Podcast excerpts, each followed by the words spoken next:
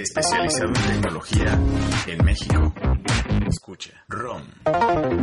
Tecnología que se escucha, escucha. Este es un podcast de Shataka, México. Escucha, R-O-M. ROM. Tecnología que se escucha.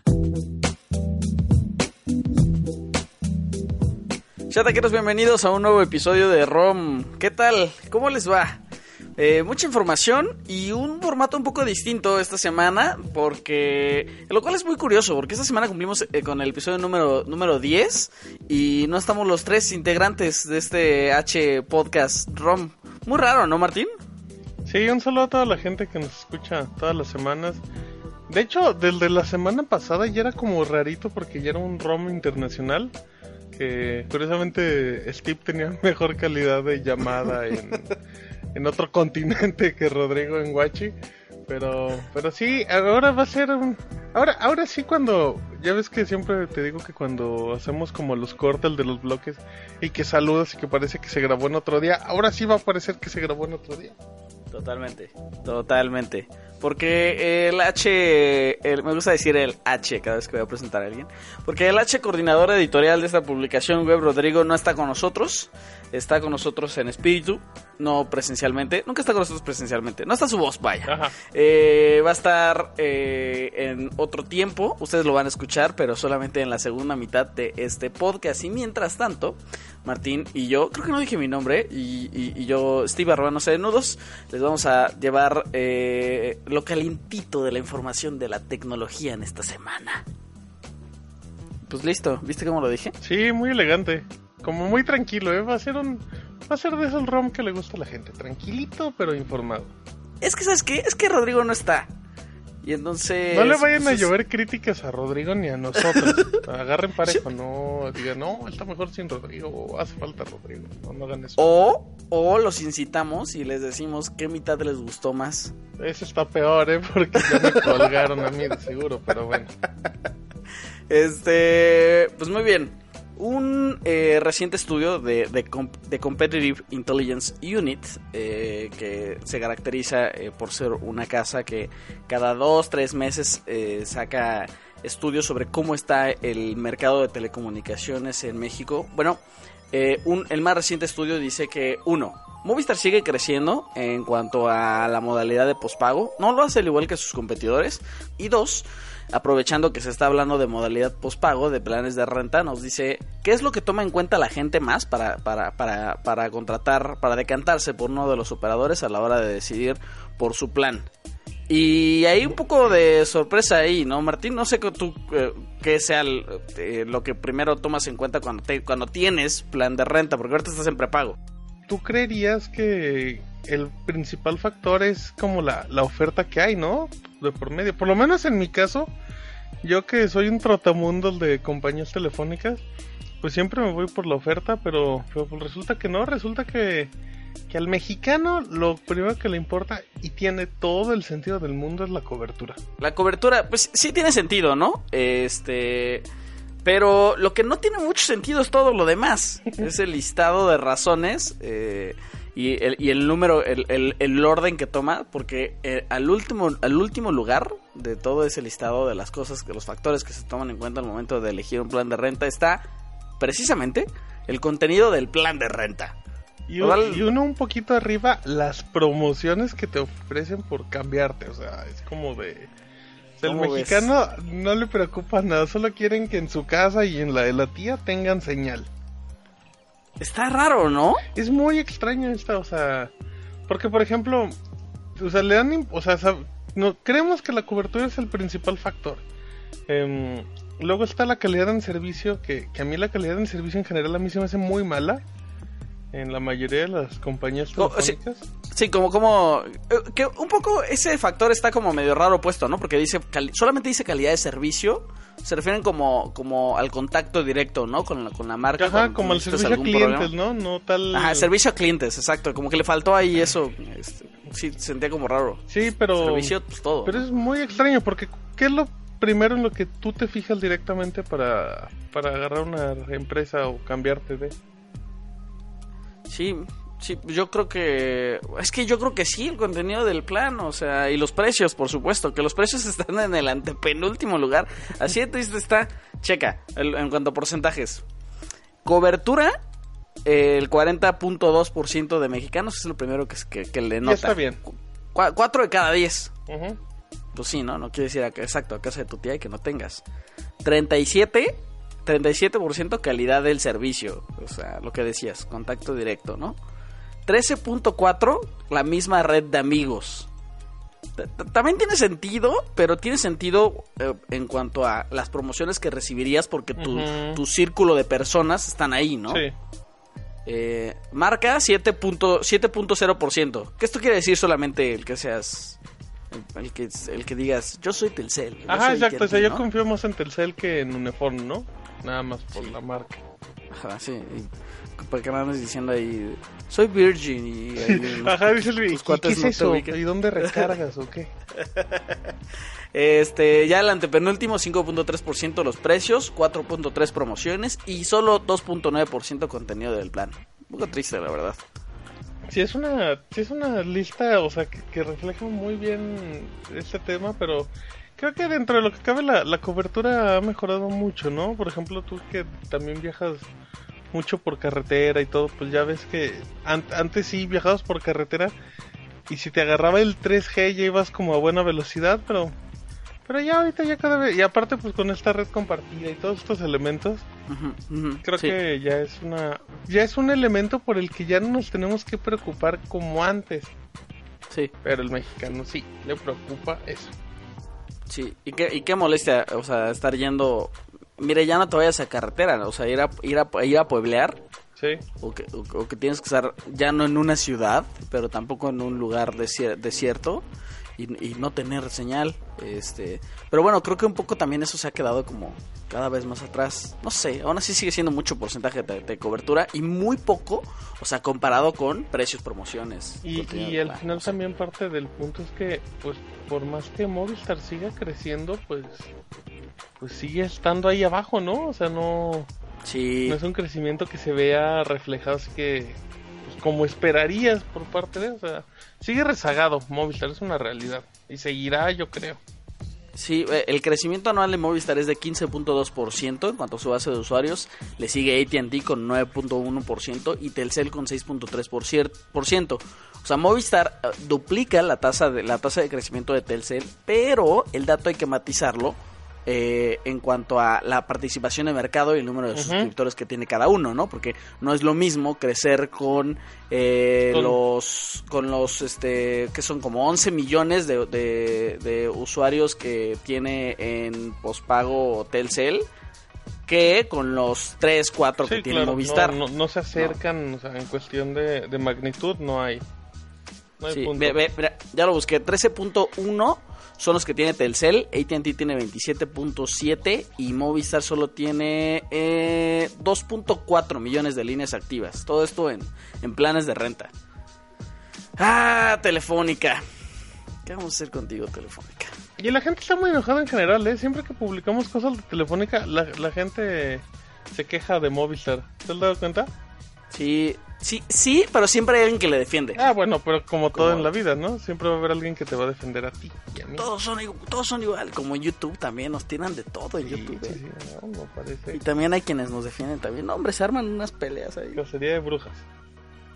Nosotros nos comemos unas palomitas mientras vemos los comentarios, pero se pone muy, muy Y, intenso. le- y es importante algo que no tiene nada que ver con el programa, que en serio sí leemos todos, todos los comentarios que nos hacen en todos lados. Redes sociales, en la página, eh, ahora en iBox, iTunes o en YouTube. Todo lo leemos. Pues muy bien. Bueno, dejamos afuera de CU y pasamos a Uber, que tú tienes algo ahí, Martín. ¿Recuerdas que hace, eh, hace unas semanas en, en uno de los ROM iniciales platicábamos sobre sobre esta nueva reglamentación en Ciudad de México que, que ya era las, que la Secretaría de Movilidad, en este caso la CEMOVI, en el, el 17 de agosto había dicho que todos los vehículos de transporte privado tenían eran obligados a usar taxímetro y que lo contamos y decíamos pues pues ya lo hacen, ¿no? O sea, es como lo mismo y todo. Pues fíjate, Steve, que, que resultó ser que había un... Tenemos un escucha en ROM que, que es socio conductor de Uber y nos avisó que. Uber les mandó correo diciéndoles de manera muy atenta que su equipo legal eh, ya había conseguido una suspensión ante un juez federal para evitar que Semovi pueda requerir taxímetros en los vehículos que usan la aplicación de Uber. Y eso lo hizo general a todos en Ciudad de México. Así es que el mismo comunicado dice que pues, la aplicación de Uber justamente cumple con todas las funciones que quiere la Semovi en el taxímetro, que es la estimación de la tarifa de viaje, eh, cuánto cuánto vas a gastar aproximadamente, que veas el Sí. mapa, que tengas los botones estos como de pánico y todo. Que de eso, de hecho, hablábamos, ¿no? sí, en claro, su momento. como hablábamos de, oye, que, pues, de que ¿qué? Semovi estaba pidiendo lo que ya ofrecen. Ajá, claro, sí. Entonces, ya nada más decía que en el caso que, que pase algo extraño, pues Uber le avisa a todos. Pero pues yo creo que de esto le va a pasar a Uber y le va a pasar a Cabify, le tiene que pasar a todos, ¿no? Porque al final, o sea, lo- era también lo que comentábamos. Igual lo único que tienen que hacer son como ligeros ajustes, Claro. o sea, como agregar funciones así, eh, no sé, que el, el, el aproximado o que ya no te pueda subir tanto la tarifa, ¿no? Pero... Pero Sí. pues en el caso, o sea, en el caso que esto ya se haga como totalmente oficial en todas las plataformas, pues fue una medida absurda como lo comentamos, o sea, Sí. no, no en, perdón, pero la Secretaría de Movilidad no entiende cómo funcionan las tecnologías actuales, o sea, no sé cuál era, no sé qué, qué esperaban hacer con esto. Sí, está raro. Sí, lo- sí, lo digamos en su momento. No sé, no sé exactamente. No sé, a lo mejor nadie de la secretaría ha tomado un Uber. Y- Puede ser, a lo mejor son no- muy, están muy enamorados de los taxis. No saben lo que dice la aplicación cuando estás en un Uber. No sé. Pero no lo sé, o sea, pero, pero sí es una resolución lógica para algo súper absurdo, pero pero entonces recordemos que les habían dado 60 días naturales a partir del 17 de agosto. Entonces, si no me equivoco, creo que la fecha era por ahí de, de diciembre, ya cuando se cumplían estos 60 días. Y, y todo esto nada más igual porque pues se supone que querían que todos los servicios hicieran lo mismo a lo que hace este libre, ¿no? Que es lo que usan ahora todos los taxis. Bueno, Ajá. que deben de usar porque todavía Sí. tienen hasta marzo del próximo año y que no tiene nada contento. Pero es eso, o sea, prácticamente lo único que tenía que hacer Uber era pues a lo mejor cambien de no usen un smartphone y usen una tablet, ¿no? Y ya, es lo mismo. Oye, ahorita que estabas hablando de los plazos, ¿sabes, sabes de qué me- no, te- no tiene mucho que ver con el tema, pero ¿sabes de qué me acabo de dar Bienvenidos al cuenta? RAM donde nada tiene que ver. Ajá. Que dijiste 60 días naturales, o sea, eso quiere decir que conocimos la legislación, no sé qué, como la normativa hace que como mes y medio, Fue más o menos, 17 dos fue el meses. 19 de agosto, un mes y medio prácticamente. Ok, No, 19 dos de agosto. meses, dos meses, perdón, ya son dos meses. ¿Te das cuenta que llevamos dos meses con este podcast entonces? Sí, sí, sí. De hecho, el otro día. Qué buena reflexión, Steve. Es muy, muy importante y muy valioso. Pero sí, empezamos oficialmente el 17 de, de agosto, por esas épocas. Órale. que- Oye, bien. razón, ya cumplimos dos mesecitos. Esperemos Sí, que me nos es que me acaba de caer el 20, ahorita que dijiste Uber y pues ya Lo lo, bueno es que Steve está muy interesado en el tema de Uber para llegar a la conclusión de que tenemos dos meses en el programa. Bueno, en conclusión, Uber le dice, va, va a traer ya sus letreritos como si fueran taxis de no a las tablets. Ajá, ándale, uy, no. Pero pues ya no pasó nada, nada más. Nada más Oye, ¿no te- hacer ruido. ¿No te sacó de onda la primera vez que viste un no a las tablets en un taxi? Es como. Yo no sabía de qué tablets hablaban. Ah, Yo no, ¿en como, serio ¿Por qué no- están en no contra de las tablets en la vida? ¿Sabes?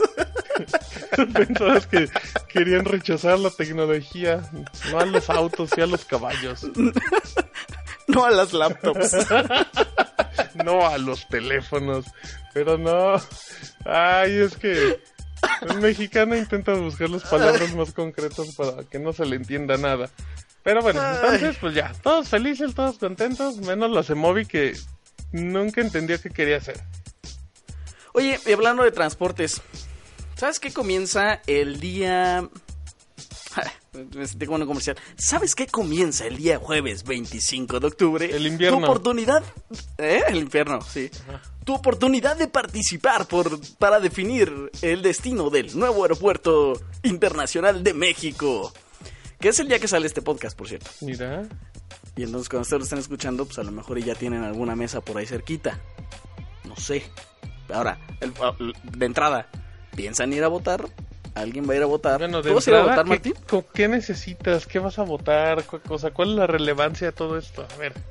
Pues mira, no mucha gente lo tiene claro. Yo no nadie lo tengo claro. nadie todavía. lo tiene claro. Ni los que lo están haciendo lo tienen claro. Sí, es un, es un poco un problema. Ni la Pero bueno, que tampoco entra aquí, lo tiene claro. Para quienes han perdido capítulos anteriores de ROM, les hemos estado hablando sobre esta consulta eh, para definir el destino del nuevo aeropuerto internacional de México, que se va a realizar del 25 de octubre al 28 de octubre, es de este jueves al domingo. Y eh, para la encuesta se van a poner una serie de mesas receptoras de, de, de opinión, le llaman ellos, eh, en cabeceras municipales. Eh, en cabeceras municipales, todas estas las va a pagar Morena y van a ser, eh, conte- el, conteo va a correr a, a cargo de una fundación, Rose- Rosenbluet. Entonces el punto es que la gente acuda a votar y el, el resultado sea totalmente vinculante sobre ya tomar la decisión final. Se sigue con el aeropuerto que se está construyendo y lleva varios años en Texcoco o bien eh, se hacen algunas adecuaciones en el Aeropuerto Internacional Benito Juárez, que es el que actualmente se utiliza, y además se implementan algunas pistas en la base militar de Santa Lucía, ubicada en el Estado de México, de manera que los dos funcionen simultáneamente y además serían también adecuaciones a el, el aeropuerto de, de- de Cuernavaca, que no está en Cuernavaca, y otros más que están aledaños ¿no? a la zona metropolitana. Ese es, a grandes rasgos, el cómo debería de funcionar. El problema es que hay un montón de cosas que no quedan claras todavía, ¿no? O sea, se espera que voten entre 500 mil y un millón de mexicanos, pero eso es más o menos el 1% del padrón electoral, poco menos. Y, o sea, hay un, hay un serio problema de representatividad también, acompañado de toda la encuesta, se van a hacer eh, también estos sondeos eh, vía, vía telefónica y también en domicilio, pero esos no van a contar igual que, que, que la, que los votos que se van a recibir en las mesas. También se, se dice que se desarrolló una aplicación para llevar el registro de las credenciales del INE con las que acudan los, los, los- la gente que vaya a las mesas a votar. Pero pues al final todavía no nos queda claro muy bien cómo funciona la aplicación, no conocemos la interfaz, quién la ¿Cuál desarrolló. es el tema también de privacidad, no? Eh, de privacidad de esos datos, claro, sí. Porque pues al Eh. final te están llevando tu- tus datos de credencial de elector, como si nada. Sí, sí, totalmente, totalmente. Y todo eso va a quedar eh, evidentemente pues, con el partido, porque el partido es quien lo organiza. ¿no? O sea, hasta el momento, la última vez que checamos, hace unos minutos, Andrés Manuel López Obrador no ha tomado posesión. Entonces, Y no queremos que lo haga durante el transcurso del programa. Entonces, es, es muy extraño. Les preparamos un, un- todo un recopilatorio sobre las cosas que necesitan saber antes de, de- de ir a votar. Ahí ya viene también como el, el machote de la boleta que ustedes van a conocer. Eh, también ya se implementó un sitio en donde ustedes pueden poner el código postal de, de, de donde son y pueden ubicar cuáles son los puntos de votación más cercanos a ustedes. Y bueno, un poco de todo esto de lo que platicamos, porque pues hay que darle seguimiento. Y seguramente el domingo, dependiendo de cuándo escuchen este podcast, pues entonces todo esto es- estará en organización, estará ocurriendo, o si lo escuchan el lunes, pues incluso ya, inclu- ya habrá definición. En teoría ya tienen que estar los resultados porque pues todo se hace pues, por tiempo real. Em, ¿ya, Sí, claro. ya hiciste la, la localización de tu, de tu urna, Steve? Nada más como dato de trivia porque a mí me llama la Eh, atención la busqué, estadística de que va a haber 1073 mesas de votación instaladas en 538 municipios de las 32 entidades. O sea, va a haber de dos mesas por por municipio, ¿no? Sí, y eh, en teoría, supuestamente esto debería de dar para, para, para abarcar las demarcaciones en donde vive el 80% de mexicanos. Ajá. En teoría. Pero, pues al final, pues todavía no tenemos confirmación de... de- de, eh, incluso cuando, cuando vas al sitio, puedes confirmar eh, tu, tu asistencia Ah, al claro, punto de sí, votación. Pero en- en- dice que lo confirmes por cualquier eventualidad que pase con ese punto de votación, se te, se te, se te informe. Pues yo creo No, sé. mi búsqueda y sí me salieron muchas mesitas. Pero Ah, ey, diles dónde vives, diles, diles, diles dónde, vives. acá por el que- norte, en Aguascalientes, para que vengan y me saluden. Em, a ver, Steve, aquí nada más como preguntas muy básicas. ¿Realmente tiene importancia esta, este acto ciudadano? O sea, Mira. realmente lo que lo que decida el... ¿Qué es el 1%? ¿Cuánto es de la población 1% aproximadamente? del padrón electoral. No de la población, de la población Bueno. es todavía menos. de la población que puede ejercer este ejercicio. Pero, o sea, ¿realmente Pues va a pasar algo? Es como lo que todos se preguntan y lo que también desmotiva a todos, ¿no? Es que, ¿sabes que A mí, a- o sea, a mí, por ejemplo, me desmotiva que no sé exactamente dónde va a ir a parar mi voto, mis datos, ¿no? Etcétera. Pero es que el problema es que si le preguntas a Andrés Manuel López Obrador, pues tiene importancia. Y si tiene importancia para él porque dice que es vinculante, pues listo, ¿eh? O sea, tiene importancia para todos porque, Sí, claro. según Si él, ese es lo que si se el va... presidente lo cree importante, pues es importante para la agenda. Va a haber un montón de buenos temas de, de esto. El, Sí, la se va a próxima armar, se va a semana. armar la próxima semana. Va, muy bien. Bueno, pues entonces llegamos al final del primer bloque. Eh, descansamos, pausa, un vasito de agua, vamos y venimos. Tecnología que se escucha. ROM.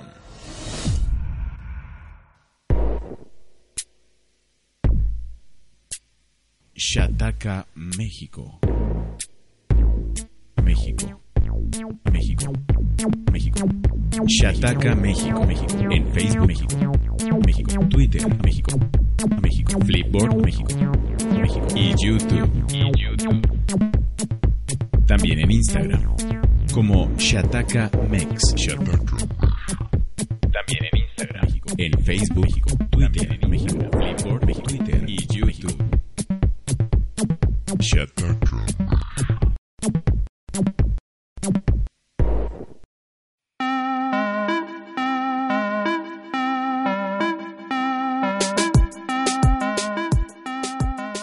Chataqueros, bienvenidos de vuelta. Les damos eh, la más cordial bienvenida a este el segundo bloque de ROM. Eh, Martín y yo, Rodrigo nos dejó. Eh, está de vacaciones. Está como en una especie de... Está en su Disneylandia. Está- ah, totalmente, ¿eh? Está en su Disneylandia, pensando en qué va a votar para el aeropuerto. Eso es, Exacto. eso es su, su Disneylandia. No, tiene una, tiene una, una reunión secreta de la cual espero que nos cuente En llegue. En minutos. en minutos para ustedes, en mucho tiempo, eh, en tiempo podcast. Eh, pero bueno, mientras eso ocurre, le seguimos platicando que hay una broncota con los, con los fraudes cibernéticos y con el phishing y con el... Hay un montón de variantes que, que- que de las cuales yo hasta hace poco me enteré. El smishing, el phishing. Sí. todas- Es lo mismo estas- en realidad. Bueno, lo que cambia son los, son las canales, Ajá, ¿no? Los vías de, las de suplantación de identidad este, y de robo de datos personales y, y- y- y sobre todo financieros. Y, ya se está convirtiendo en un problema para la Conducef, en un problema muy grande, puesto que eh, solo en, en la primera mitad del 2018 más de 2 millones de reclamaciones eh, se han hecho ante el órgano. Eso equivale eh, a mm, casi el 60% del total de reclamaciones que se han hecho y es un porcentaje muy muy grande, puesto que en 2011, hace solo 7 años, los casos ascendían a 99 mil, no alcanzaban los 100 mil y ya estábamos hablando del 8% del total de reclamos. ¿no? Entonces, son, son, cifras muy grandes. Y ahora la, la Comisión Nacional para la Protección y Defensa de los Usuarios de Servicios Financieros, Conducef, lo que hizo fue implementar un sitio en donde, que, no sé por qué esto no había ocurrido antes, eh, en donde la gente puede ir a consultar en tiempo real eh, números o correos eh, que sean potencialmente sospechosos, en donde les haya llegado o un mensaje o un correo electrónico y quieran corroborar si hay algún tipo de antecedente eh, sobre, sobre, sobre ese número o sobre ese correo que le haya pasado a alguna otra persona. Entonces, lo que hace este sitio es no solamente recabar nombres, números, sino también modus operandi. Es decir, cómo es que eh, se llevaron a cabo el, el- el posible acto fraudulento. Sin duda es un problema, ¿eh? O sea, es un problema gigantesco que se vive en México. Em, también lo hemos visto con todos estos tipos de programas que hacen para que la gente empiece a comprar en línea. Porque una de las principales causas eh, para no comprar es pues el, el miedo, ¿no? La- las típicas recomendaciones que se cansa de hacerla con tu CEF, que es no reveles información personal a nadie y, y también entender que, por ejemplo, hay ciertos puntos que te piden como los asesores de banco, ¿no? O sea, que ellos, ellos no, se, no te piden esos datos a menos que tú pidas como una revisión o cosas así, ¿no? O sea, no te va a hablar el banco patita decir, oye, este, ¿me, ¿me puede confirmar sus 16 números de la tarjeta y el número secreto? no. No, Pero si tú hablas al banco, oye, tengo un problema, ah, compártame estos datos. Pues muy bien. Eh, cambiamos y nos vamos a, a dispositivos porque el Redmi S2 llegó a México. Y Martín tiene los detalles. Xiaomi llegó con, con otro nuevo dispositivo de manera oficial a México. Estamos hablando del Redmi S2, que es un equipo de primera, 3 GB de RAM y 32 GB de almacenamiento. ¿Qué nos dice eso? Pues mínimo va a, la, va a ese sector de la gama media en el que todos se pelean. Es un equipo con pantalla de 5.99 pulgadas, resolución HD Plus, con marcos muy reducidos. El procesador es la marca de la casa, el Snapdragon 625 de 8 núcleos. Su batería es de 3000 mAh. Ya también como es una tendencia para Xiaomi, doble cámara trasera de 12 y de 5 megapíxeles, mientras en la frontal se queda con 16 para... Ah, eso sí, 16, pero te aclaran que el modo retrato, ¿no? Que no puede faltar, acabado metálico. Y aquí hay dos cosas muy curiosas. Em, va a ser comercializado con Telcel otra vez. O sea, es otro equipo, pongo entre ahí. comillas, exclusivo con Telcel. Ajá. Ajá. Y la versión de México llega con Dual SIM. Eso sí es una novedad. Porque pues obviamente Sí. A Telcel como que, o sea, es como la gente como que no entiende cuál es el problema, ¿no?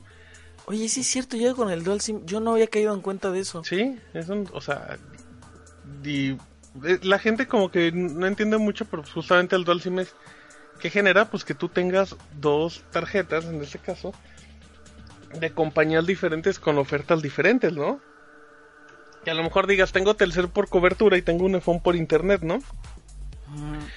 Entonces, Oye, pero, pero, no, pero, no- pero no está desbloqueado desde, Pues- desde el principio. no, no sabemos bien cómo, cómo estará este detalle, si, si con si con alguna actualización creo. de software se pueda eh, desbloquear, pero está interesante el hecho de que, de que traiga doble, doble SIM, que yo creo que ya no debería ser problema, porque pues ya los teléfonos vienen desbloqueados, ¿no?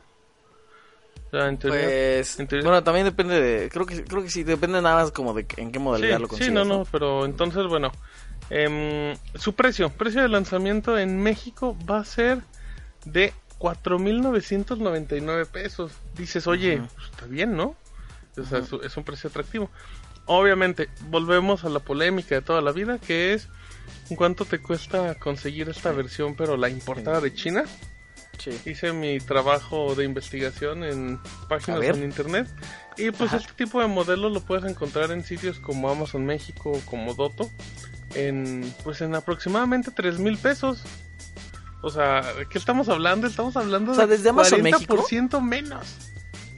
O sea, desde Amazon México ya Sí. está ese Sí, precio. en Amazon México ya por medio de sus vendedores externos, ahorita yo te encuentro el Ya. Redmi S2 en 3149 Órale. Entonces- No, no manches. Pues, o sea, perdón, perdón, pero mucho garantía de México y dime lo que quieras.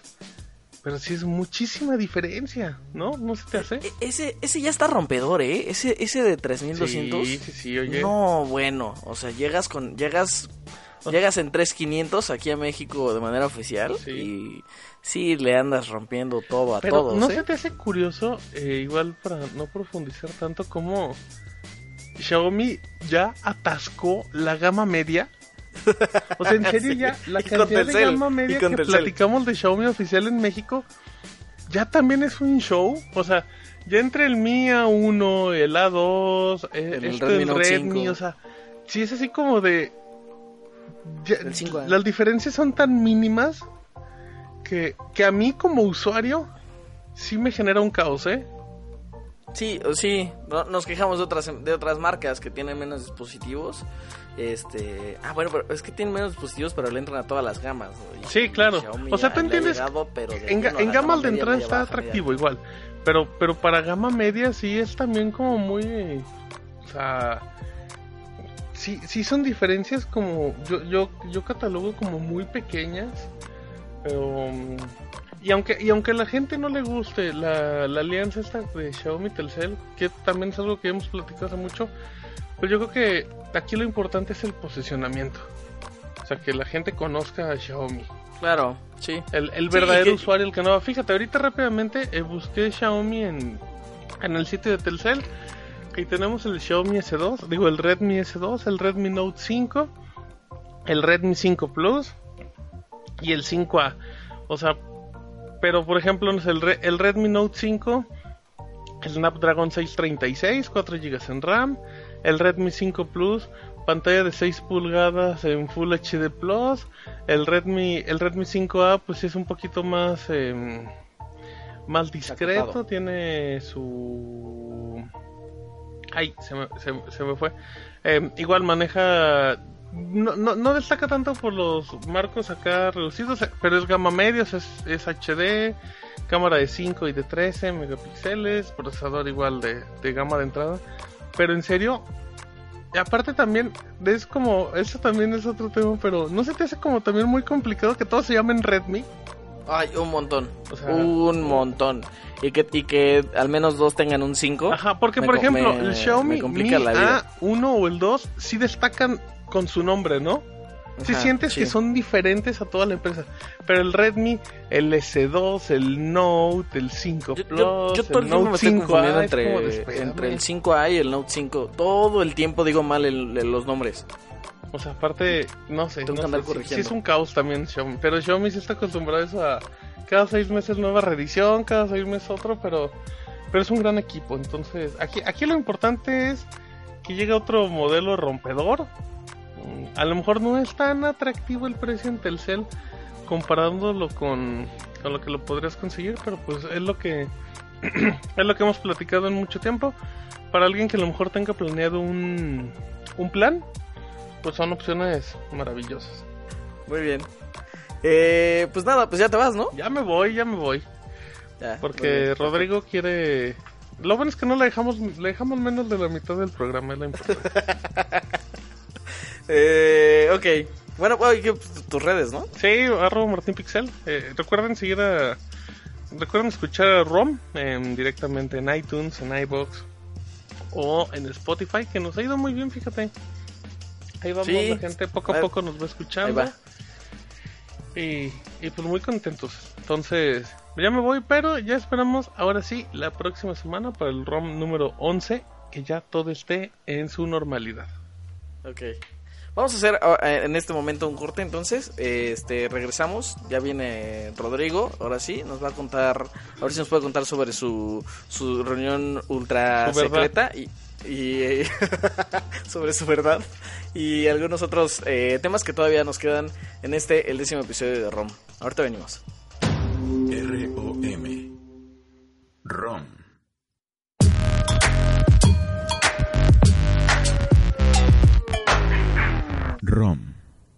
Tecnología en México.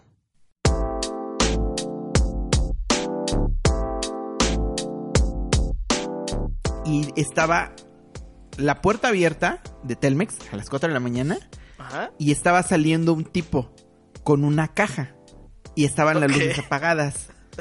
Y, y el, eh, o sea, como el taxi iba rápido, yo le dije al señor del taxi, oiga, ¿vio que Telmex está abierto? Dice, no, no vi. Le digo, se me hace raro que esté abierto a esta hora. E incluso Ajá. vi yo, así como un fierro estaba tirado en, eh, estaba tirado así Y en la de puerta. hecho vi como un arma. No, espérame. Estaba como atravesado. Y ya, pues se me, se me, se me, se, se me olvidó y ya ni lo comenté yo con el señor. Ya llegué en la noche a mi casa y, y mi esposa me estaba esperando y ya empezamos a platicar, bla, bla, bla.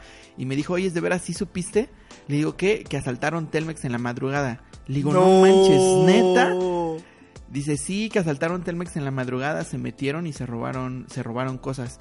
Le digo, pues yo pasé a esa hora y yo vi que alguien estaba sacando cosas. Oye, estaba sacando una caja. Estaba O sea, sacando una caja. Estaba muy sospechoso, ¿no? O sea, no, Ah, no- pues sí, o sea, obviamente. O sea, ¿no se te cruzó por la cabeza, pues no sé, sacar el teléfono y marcarle a alguien? Como de, oye, Pero es que el taxi raro". iba rápido. Como la calle estaba sola, el taxi iba muy rápido. O sea, Podría yo ser un cómplice. No, no, no, no me digas eso. ya me dio miedo. Chataqueros, bienvenidos al tercer bloque de este episodio de ROM. Eh, Martín ya se fue. Eh, ojalá hayan anotado sus redes. Hablamos un montón, por cierto, nos extendimos y le dejamos muy poco tiempo a Rodrigo, que ya está aquí después de su reunión ultra secreta en Ciudad de México. Rodrigo, ¿cómo estás? Bien, eh, contento de estar aquí en la, en la segunda parte, pero triste porque no está, no está Martín, la verdad que sí se, sí se extraña que, que no esté. Yo creo que hubo una riña ahí, porque eh, está bien demasiado curioso. O sea, tú llegas, pero él no se queda, él se va. Ajá, de hecho ya la gente va a empezar a hacer sus teorías ahí en, en los comentarios de, de iBox o en iTunes y ahí van a decir que ya nos peleamos y que quién sabe qué. Este, ¿qué onda? Cuéntanos, ¿a qué fuiste al DF? Cuéntanos qué ha pasado. Acabas de sacar un texto también. Este, te traes un montón de novedades. Sí, eh, pues bueno, tuve oportunidad de, de- probar antes de la salida oficial el nuevo iPhone 10R, que sale este viernes 26 de octubre en México. El iPhone 10R es el tercer eh, smartphone que está lanzando Apple en este año. Es un teléfono que eh, baja de forma considerable su precio respecto al iPhone 10S, pero asimismo eh, pues baja todas sus algunas de sus especificaciones, no todas, ojo. Eh, la verdad es que eh, yo, o sea, tenía yo, yo ganas de, de ver toda la variedad de colores, que es un poco el discurso que, que- que está vendiendo con este dispositivo Apple, que lo puedes comprar en, en varios colores. La verdad es, la, la unidad que nos tocó para, para análisis es la, la de Product Red. Está bien es, bonita. eh, roja. Sí, está bonito, ¿eh? Está muy, muy bonito. Eh, pero, eh, por ejemplo, la, la amarilla, la de color amarillo, sí está muy, muy bonita. ¿Viste el amarillo en vivo? Sí, sí, vi todos. De ¿Viste hecho, todos? Vi todos. Sí, vi todos. Todos llegan a México, ¿no? Supongo que no hay, no hay preocupación ahí. Sí, todos los modelos, eh, todos los colores, perdón, llegan a México y todas las versiones de almacenamiento. O sea, no hay eh, ninguna. Y, y de hecho, por ejemplo, eh, todos los colores están en todas las versiones de almacenamiento. O sea, no hay como que una Ah. Si tú quieres, por ejemplo, el amarillo en 256 gigas, pues te lo puedes comprar. O si tú quieres el, el negro en 64 gigas, pues tú te lo, tú te lo puedes, eh, te lo puedes comprar. Oye, ahorita Eh. ya, ya sacaste el texto de primeras impresiones. Llevas, ¿qué? Como 24 horas con él, ¿no? Sí, poquito más de 24 horas ya, ya llevo con, con probándolo y la verdad es que tengo como que sensaciones extrañas. A ver, Eh, eh, desahógate. La, la- el tema, por ejemplo, del, del diseño, o sea, sí luce como un teléfono premium, obviamente, eh, con, con cuidado, con acabados muy, muy cuidados, clásicos de Apple. Digo, es, es lo menos que uno se espera para, para de un smartphone de, de la compañía, o sea, está bien, bien acabado y todo, pero sí, por ejemplo, el marco, que en este caso no es de acero inoxidable, es de aluminio. Es aluminio. Sí, como que tiene, da una sensación como que de menos premium que los iPhone 10S. O sea, O lo hace, ¿sabes cómo yo lo definiría?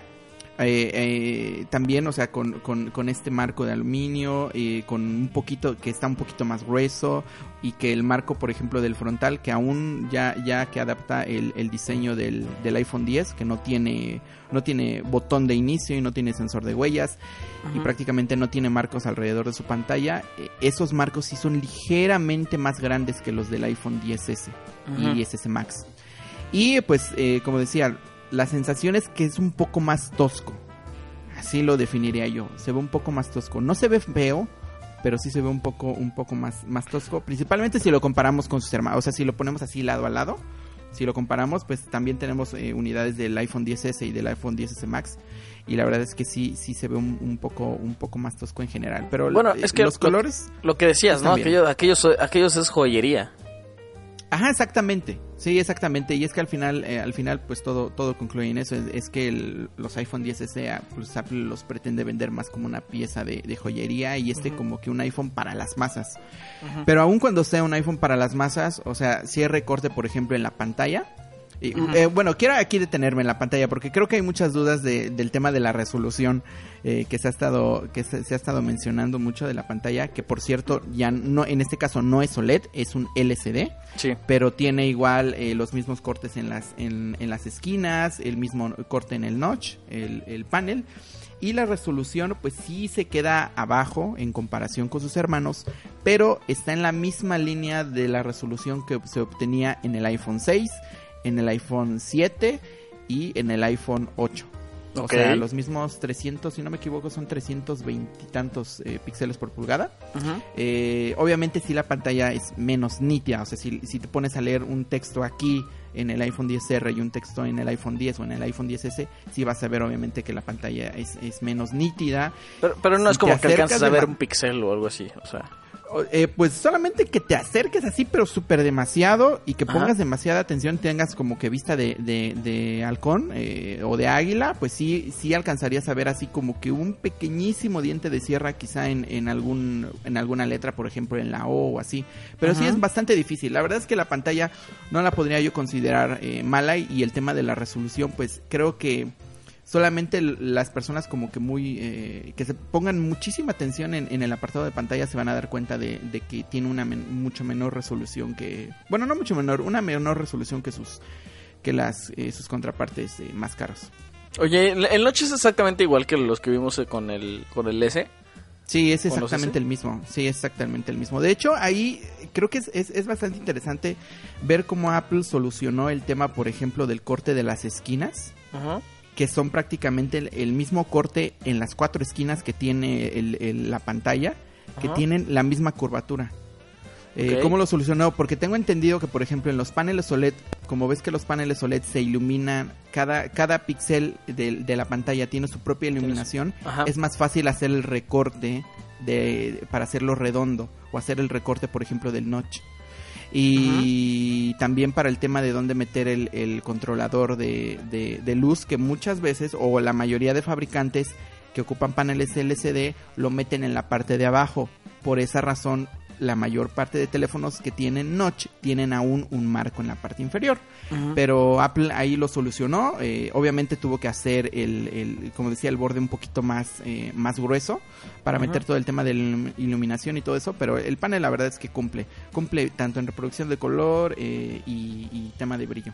Oye, y nada más antes de pasar al, al resto de los productos, eh, ¿tienes ahí a la mano los precios? Porque la disponibilidad entonces es este viernes 26, es, el, es la puesta en venta eh, de manera oficial.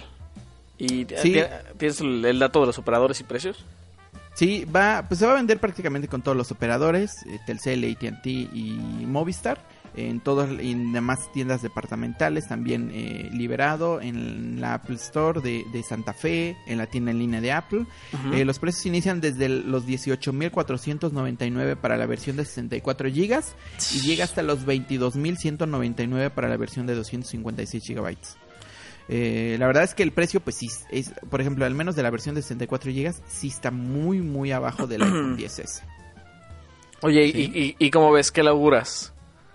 ¿Qué laburas yo la verdad, México? a, a- a mi, a mi parecer creo que va a ser la opción predeterminada para muchos. ¿Sí me entiendes? O sea, la opción que van a elegir muchos y que prácticamente pues si no te importa el tema, eh, mi conclusión eh, así prematura es que si no te importa el tema de la pantalla y si no, no te importa no tener un, un, un telefoto y un peor eh, modo retrato, porque el modo retrato en este caso solamente se basa en software, pues esta es la opción, porque te llevas la misma cámara principal, o sea, las fotos, si, si ven el, el post que publiqué hace un rato, ahí tomé una, una, una foto de aquí de, de, de con el iPhone 10R y con el iPhone 10S y prácticamente pues la calidad de la, de la cámara es la misma. Oye, el resto de productos de Apple que llegan. Sí, eh, también se va a lanzar este, este viernes el, el Apple Watch Series 4. Ajá. que es el primer eh, rediseño que está haciendo Apple de su reloj en- desde que desde que lo lanzó ya hace algunos años. Prácticamente la caja sí cambia, tiene cambios ligeros, por ejemplo, la corona ahora ya eh, como que te, te, te da una retroalimentación áptica cada vez que la giras, el botón está de, Sí. de multitarea ahora está hundido. Pero principalmente las pantallas ahora son más grandes.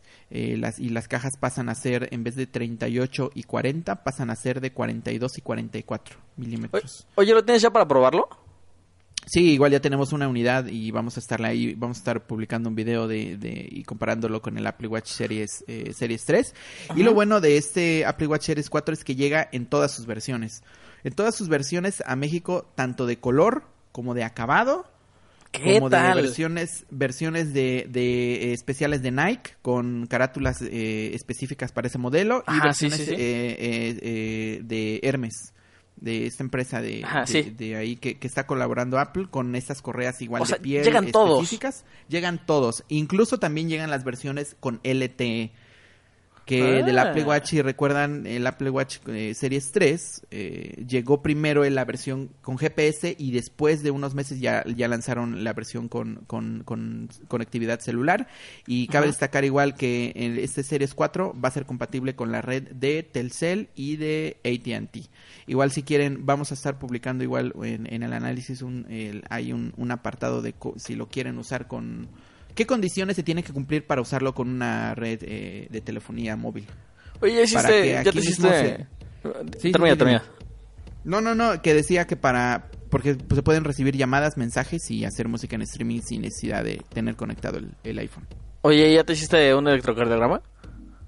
Un electrocardiograma. Fíjate que estuvimos ahí preguntando ese tema y de momento solo va a estar disponible para Estados Unidos.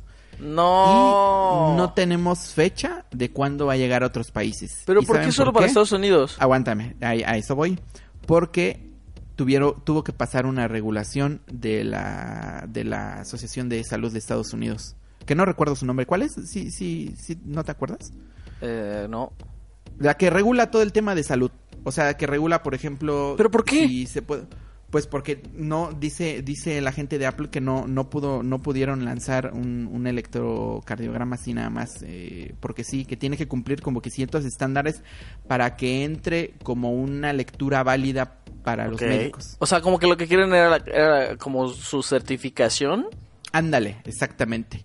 Y por Pero, temas de regulación pero podrían la- mandarlo sin, sin certificación, o sea, ¿no? O sea, no... no, no Ah, pues sí, vaya, totalmente. O sea, no es un procedimiento que te... Que te ay, que, que- que comprometa tu salud.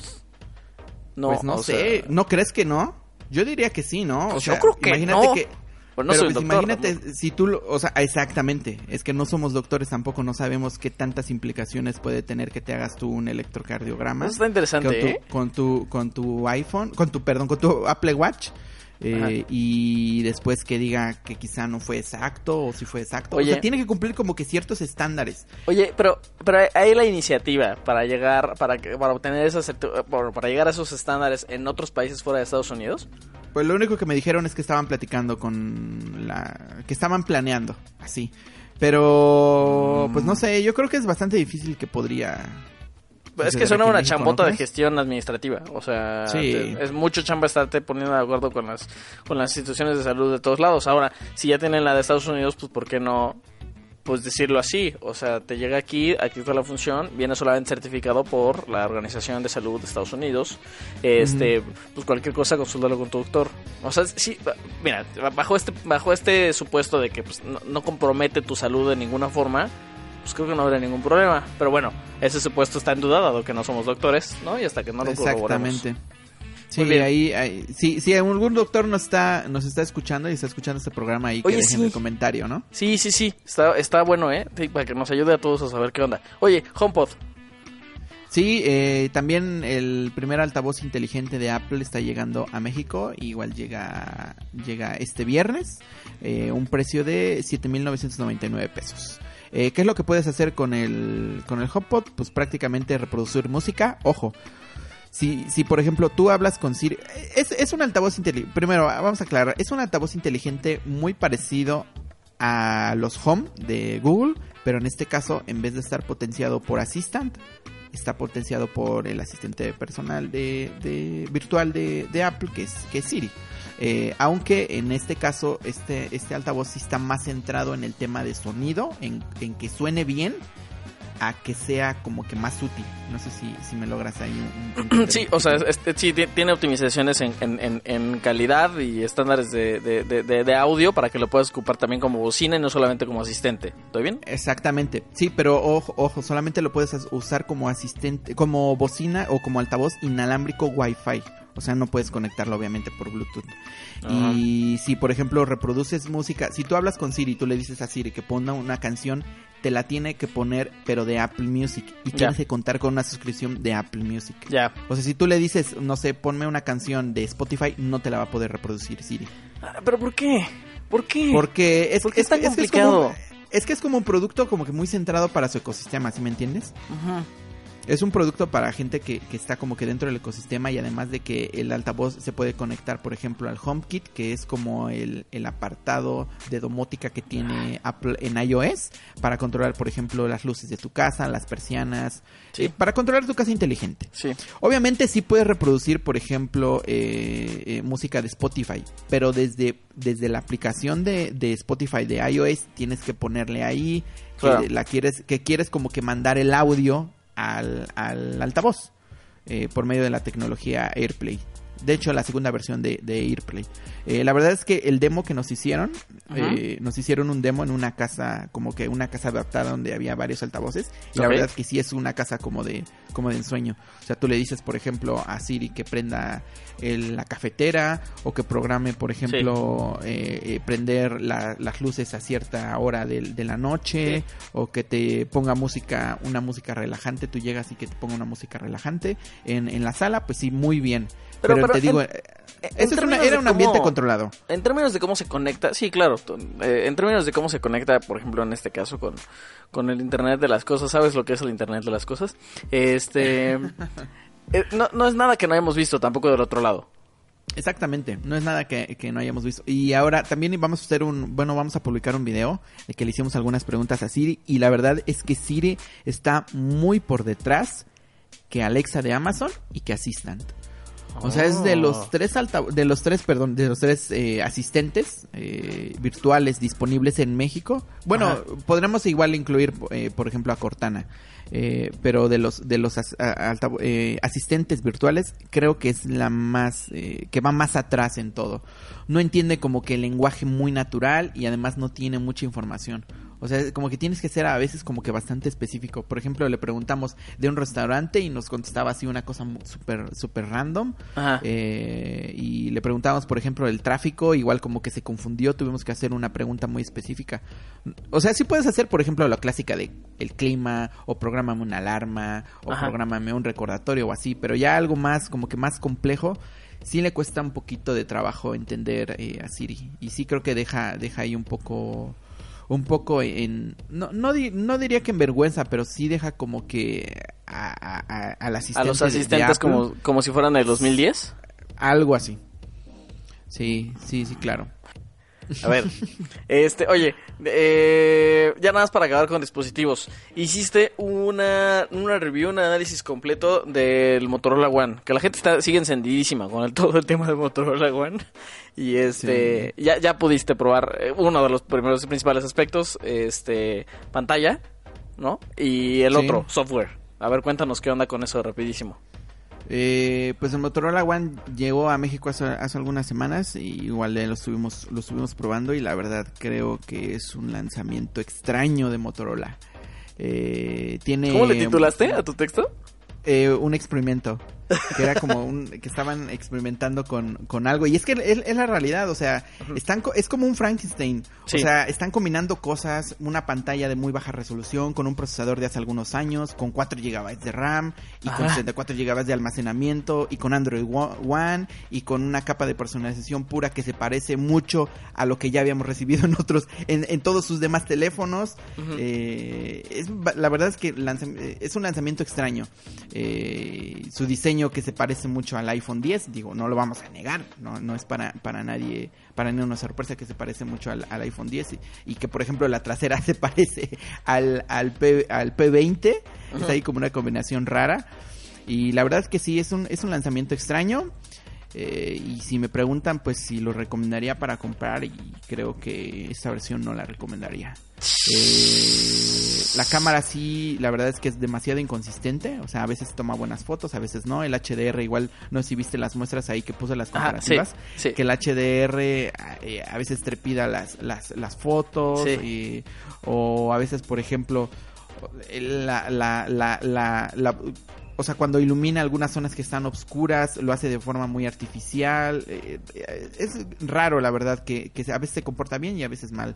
Obviamente el teléfono va fluido, sí va fluido, porque tiene un Snapdragon 625, pero creo que, por ejemplo, ya para a estas fechas, para algunos juegos o, o persona que, se, que quiera jugar o que quiera aplicaciones como que más pesadas, sí el procesador ya se siente un poquito lento. Creo que ya los fabricantes ya lo deberían de olvidar. Ya no deberían de usar el 625 en, en sus, en sus teléfonos, o al menos meterlo, pero en teléfonos más baratos. Sí. Y el tema de la pantalla que sea 720p o HD Plus, la verdad es que sí es lo peor que puede haber. La verdad es, a, a mí, o sea, si plano. leyeron, si, la- sí, si leyeron el análisis, por ejemplo, a mí me molesta o como que me incomoda bastante que en los iconos, por ejemplo, en los iconos que tienen como que curvas, por ejemplo, en el icono de YouTube, ves que tiene la, la, el- la esta como que tiene un círculo blanco y después tiene adentro como una cosita roja. Ajá. Bueno, pues en esas curvas de la cosita roja se llegan a ver los dientes de sierra, o sea, se llegan a ver los píxeles. Ajá. Y pues sí, creo que un teléfono para este rango de precios creo que sí me- merecía, merecía algo mejor. Recuerdo que to- todavía cuando sacaste el texto, eh, sacamos una, una encuesta en Stories que, que iba de lo mismo, como de cómo ves las prestaciones respecto al, respecto al precio. No, hombre, como un 15% estaba de acuerdo con que ese era un trato justo y un 85%, que estamos hablando de un 85%, no sé, como de 1.500, 2.000 personas que estuvieron ahí, decían que no, que para nada, que esa no era la opción, que ya Motorola ya va ahí. Igual, igual lo que estoy casi seguro es que va a bajar de precio. Es que lo que es lo que va a pasar, va a bajar de precio. Ahora también no sabemos, no, o sea, no conocemos tampoco el, el mercado de allá afuera y igual la gente lo empieza a comprar. ¿Sí me entiendes? O sea, ¿Crees? igual, pues no, no, no, no sabemos. Es, es que es lo que decimos, Steve. O sea, nosotros quizá nos estamos dando cuenta, por ejemplo, en los errores que tiene en, eh, en torno a la relación costo-beneficio o en torno a lo que recibimos por nuestro dinero. Pero no sabemos si también la gente de allá afuera va a decir, pues... Se ve bonito, que el dise- que el diseño es una joya. no lo- no lo- sí, no lo quería decir, pero lo voy a decir. Es que se parece al iPhone y por eso lo voy a comprar. Usted lo escuchó primero en ROM. Muy bien. Y creo que mucha gente podría podría irse por eso y pues igual podría vender y, y si lo y si se vende bien, pues bien por Motorola, pero sí creo que para la segunda generación tienen que hacer cambios forzosamente. Genial. Terminamos con dispositivos, si te parece entonces, Rodrigo. No, pues, oye, pues ya nos estamos yendo, ¿eh? O sea, ya esto ya está terminando. No sin No, pero antes... todavía falta falta la historia de, de ahí el, el director estrella de México. No sin antes, pensé que a decir, falta la historia de los maleantes de Huachi que, que robaron Telmex eh, por, por- por la mañana de ayer. Este, sí, Guillermo del Toro eh, estaba muy contento. Seguramente ha pasado un par de días eh, inmerso en felicidad extrema porque por fin se le va a hacer eh, la que él mismo ha dicho una película que quiere hacer desde que tiene memoria. Pinocho es su próxima, es una de sus próximas producciones. Eh, ya nos habíamos enterado de que estaba tras una serie de antología que se llama Ten After Midnight y ahora se estrena en ni nada más ni nada menos que en stop motion. Y no solamente stop motion así como tal, sino stop motion y musical. Y no solamente stop motion y musical, sino para Netflix. Sí, eh, de hecho, eh, Guillermo del Toro ahí está trabajando con Netflix desde hace algún tiempo con, Sí. con, unas- con una, una trilogía de series animadas. eh, que de hecho de... ¿Cómo se, cómo se llama la, la serie, la de los... eh, ¿No recuerdas? No. ¿Cómo se llama la, la, la serie de, de DreamWorks? Ay. Ah, eh, Troll Hunters. Troll Ah, se llama la se, se llama la serie una bueno una de las series que está que está creando Guillermo del Toro para eh, con DreamWorks para Netflix. Eh, de hecho mi, mi hija es muy fan de, de esa serie y Ajá. que pertenece como a un universo a donde se van a van a sumar otras eh, otras dos series. Ajá. Una que creo que se va a estrenar el próximo mes si no me equivoco y eh, otra que se va a estrenar el próximo año y que todas van a pertenecer como a un universo y van a tener ahí como un universo compartido. Eh, Oye, qué fichaje, ¿no? Sí, Qué fichaje, Sí, ya, sí. ya quedarte ya con tantas producciones con Del Toro, este, pues, o sea, Netflix, cuando no se trata de, de apuntar hacia, hacia realities de Made in México, este, pues todavía tiene ahí propuestas, ¿no?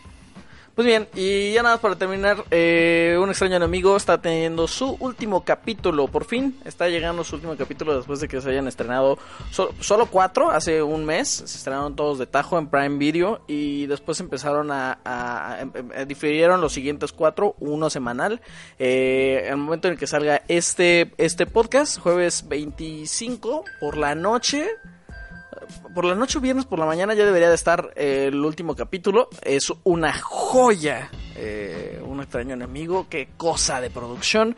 La prueba viviente de que no- nos callaron la boca, eh, a todos los que decíamos como de, ah, es que Televisa está produciendo. Pues nada, esa división de Tao. Much- mucha gente le hacía el feo, ¿ah? Sí, sí, sí, mucha gente, mucha gente. Y, y, pues nada, nos callaron la boca totalmente. La prueba viviente de que Televisa puede hacer buenos contenidos, contenidos de calidad, en los que gasten, en los que gastan un montón de dinero en, en, en, en diseño de producción, en guion. O sea, es que el otro estaba pensando, yo creo que un guión- yo creo que un capítulo de un extraño enemigo les cuesta como 50 de la Rosa de Guadalupe, ¿eh?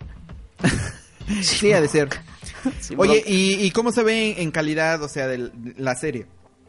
En calidad, no sé, de grabación y... Mira, me he topado con mucha gente, me he topado con mucha gente que tiene problemas solamente con la corrección de color, porque si es una corrección de color bien específica, eh, tiene como esta onda de, de saturación y baja de contraste en, en los tonos para dar como este look and feel de antiguo, de viejo. Ajá, es, a mí es me lo que encanta. veo en los trailers. A mí, a mí me encanta, a mí me parece este muy genial. Creo que, creo que con el paso de los capítulos puede cansar un poco. Este, o sea, al principio es muy novedoso, después va decayendo, pero a mí no me ha dejado de gustar como de ya no puedo ver esto. Eh, Y al final de todo, eso es, es un apartado estético que, o sea, lo combinas con todo lo demás. El guion es una joya, los personajes son una joya, las actuaciones son una joya, la cantidad de dinero. Hay una toma que yo no he entendido cómo es que, cómo es que la hicieron. Quisiera platicar con alguien ahí porque en uno de los primeros capítulos ves eh, todavía en obra negra la, la alberca olímpica y no entiendo de dónde sacaron el dinero, no entiendo si hicieron eh, totalmente una, porque no es pantalla verde, no sé si cómo le hicieron para recrear todo, este, porque es un set muy grande, eh, no sé si fueron a la alberca olímpica y tal cual ahí lo hicieron, no, no sé qué pasó ahí, pero bueno, hay cosas bien interesantes en ese, en esa, en esa serie. Eh, ¿Pero No, tú la recomiendas? O sea, así simple, la pregunta simple y sencilla. ¿La debo de ver o no la debo de ver? Yo creo que sí. Yo creo que sí. Este, yo creo que, eh, o sea, producciones nacionales, esta quizás es la que más me ha enamorado desde que tuvimos este boom de series y de películas, ¿no? En streaming, eh, todas producciones nacionales. Creo que sí. Ajá. Va a sentar un parteaguas. Órale, pues eh, vamos. a- y interesante también que, que Amazon pues ahí se esté atreviendo, ¿no? Con, con eso después de que Diablo Guardián no gustó tanto.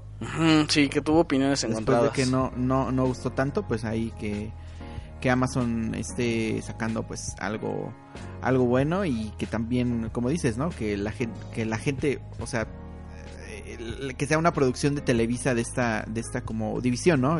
Se llama división, ¿no? O sea, Es sí, es la de Tao. Ajá. Ajá. Que... Ahora, ahora, ¿sabes qué va a estar bueno? Bueno, termina, termina. No, no, no, pues eso, como decías, que nos que caen en la boca todos los que estaban criticando porque era de Televisa. Ahora, ¿sabes qué va a estar bueno? Que ahí se nos viene la otra producción como política, de, de drama político del otro lado. eh, ahora que Netflix vaya a tener también eh, de esta serie de, de antología en donde va a contar un, va a contar algo distinto cada temporada, historia de un crimen, y que empieza toda la primera temporada con el asesinato de Luis Donaldo Colosio. O sea, Oye, sí es cierto. o sea, lo- lo- es- por ahí va la tirada, ¿no? Drama político, un evento histórico, reciente, contemporáneo en la, en la historia de México. Este, vamos a ver también qué tal pega, ¿no? Y, y- y- y- y si se le logra diferenciar de esta promoción, de esta, de esta, de esta producción de, de Prime Video. Oye, creo que el próximo año va a estar muy interesante en tema de series enfocadas a México. Hombre, y los servicios que- de streaming, ¿no? Sí, sí, sí. Es que, es que desde este, yo creo que este es el ¿Crees que parteaguas. de- sí, o sea, ¿crees que es- desde este año? Este año, o sea, con el tuvimos tema de este de Made in México. Made in México, Luis Miguel. La, ca- la Casa de las Flores. La casa de, exacto, la casa de las flores y ahora un extraño enemigo. Creo que ahí hay, hay muy buen tema sobre qué está pasando con, con las producciones nacionales y cómo se le está invirtiendo a nuevas propuestas. Y lo que dices, el próximo Roma año... también, ¿no? También lo de Roma, ¿eh? Que, ah, exacto, que con llega con Roma, streaming, también este, ¿cómo se llama? La de Gael García, este, museo. Ándale, museo, ¿no? que llega, sí, se llama museo que llega por YouTube Red, ¿no? Ándale, De hecho, que ya ahorita- está, ¿no? De hecho, ahor- ahorita, está. ahorita está en el, en el Festival de Morelia. No sé si ya está en línea. Este, sé Ah, que iba a tener presentación en el Festival de Morelia que está ocurriendo en este momento mientras estamos hablando. Y de hecho, por cierto, hoy o mañana iba a ser la presentación de Roma con Cuarón en, en Morelia. Exactamente, ajá, es lo que igual había leído. Y de hecho de museo igual he estado leyendo ahí algunas res- eh, reseñas de, de, de la crítica de, de cine y pues hablan bien de... Sí, sí, sí, sí, sí, sí. Además el tráiler se ve, se ve bien, o sea, la, la, es, la película, perdón, iba a decir la serie, la película se ve interesante. Sí, Luis Palacios también ya la gente ya lo aclama. Tiene, tiene talento el director este de Sí, Luis Palacios. totalmente. Muy bien. Bueno, pues ya, ¿no? Terminamos de qué hacer.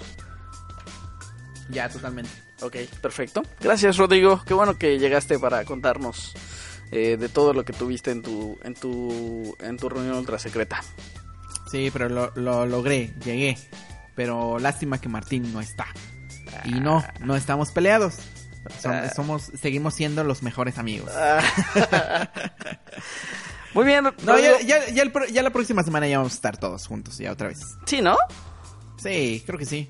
Si Facebook no compra Google o si Apple no compra eh, Twitter o algo así, creo que sí vamos a estar todos. Ahora, esa es, la, esa es la prueba de que cada jueves, entonces, o sea, llueve, truena, relampaguea, aquí andamos, ¿no? Sí, O sea, por supuesto. O sea, de plano, de plano tiene que haber una catástrofe mundial o que estemos todos de vacaciones, lo cual creo que no pasa. Exactamente. Entonces- No creo que suceda. No. Muy bien, Rodrigo, redes. Eh, arroba Rodrigo-525, ahí me pueden seguir. Eh, igual, gracias por llegar hasta el final del capítulo. Y pues eh, escríbanos en nuestras redes sociales igual lo que quieran ver en, próximos episodios, qué les pareció este episodio, en igual los comentarios de iBox, en el post que vamos a publicar, en iTunes, que nos dejen sus valoraciones, importante por favor, si les gusta el programa, claro. Muy bien, genial. Gracias, Rodrigo. Y gracias a ustedes, chataqueros, por quedarse todo este episodio. Los comentarios los leemos a donde sea que nos lleguen. Yo soy Steve, arroba no se de nudos, y nos escuchamos el próximo jueves. Adiós.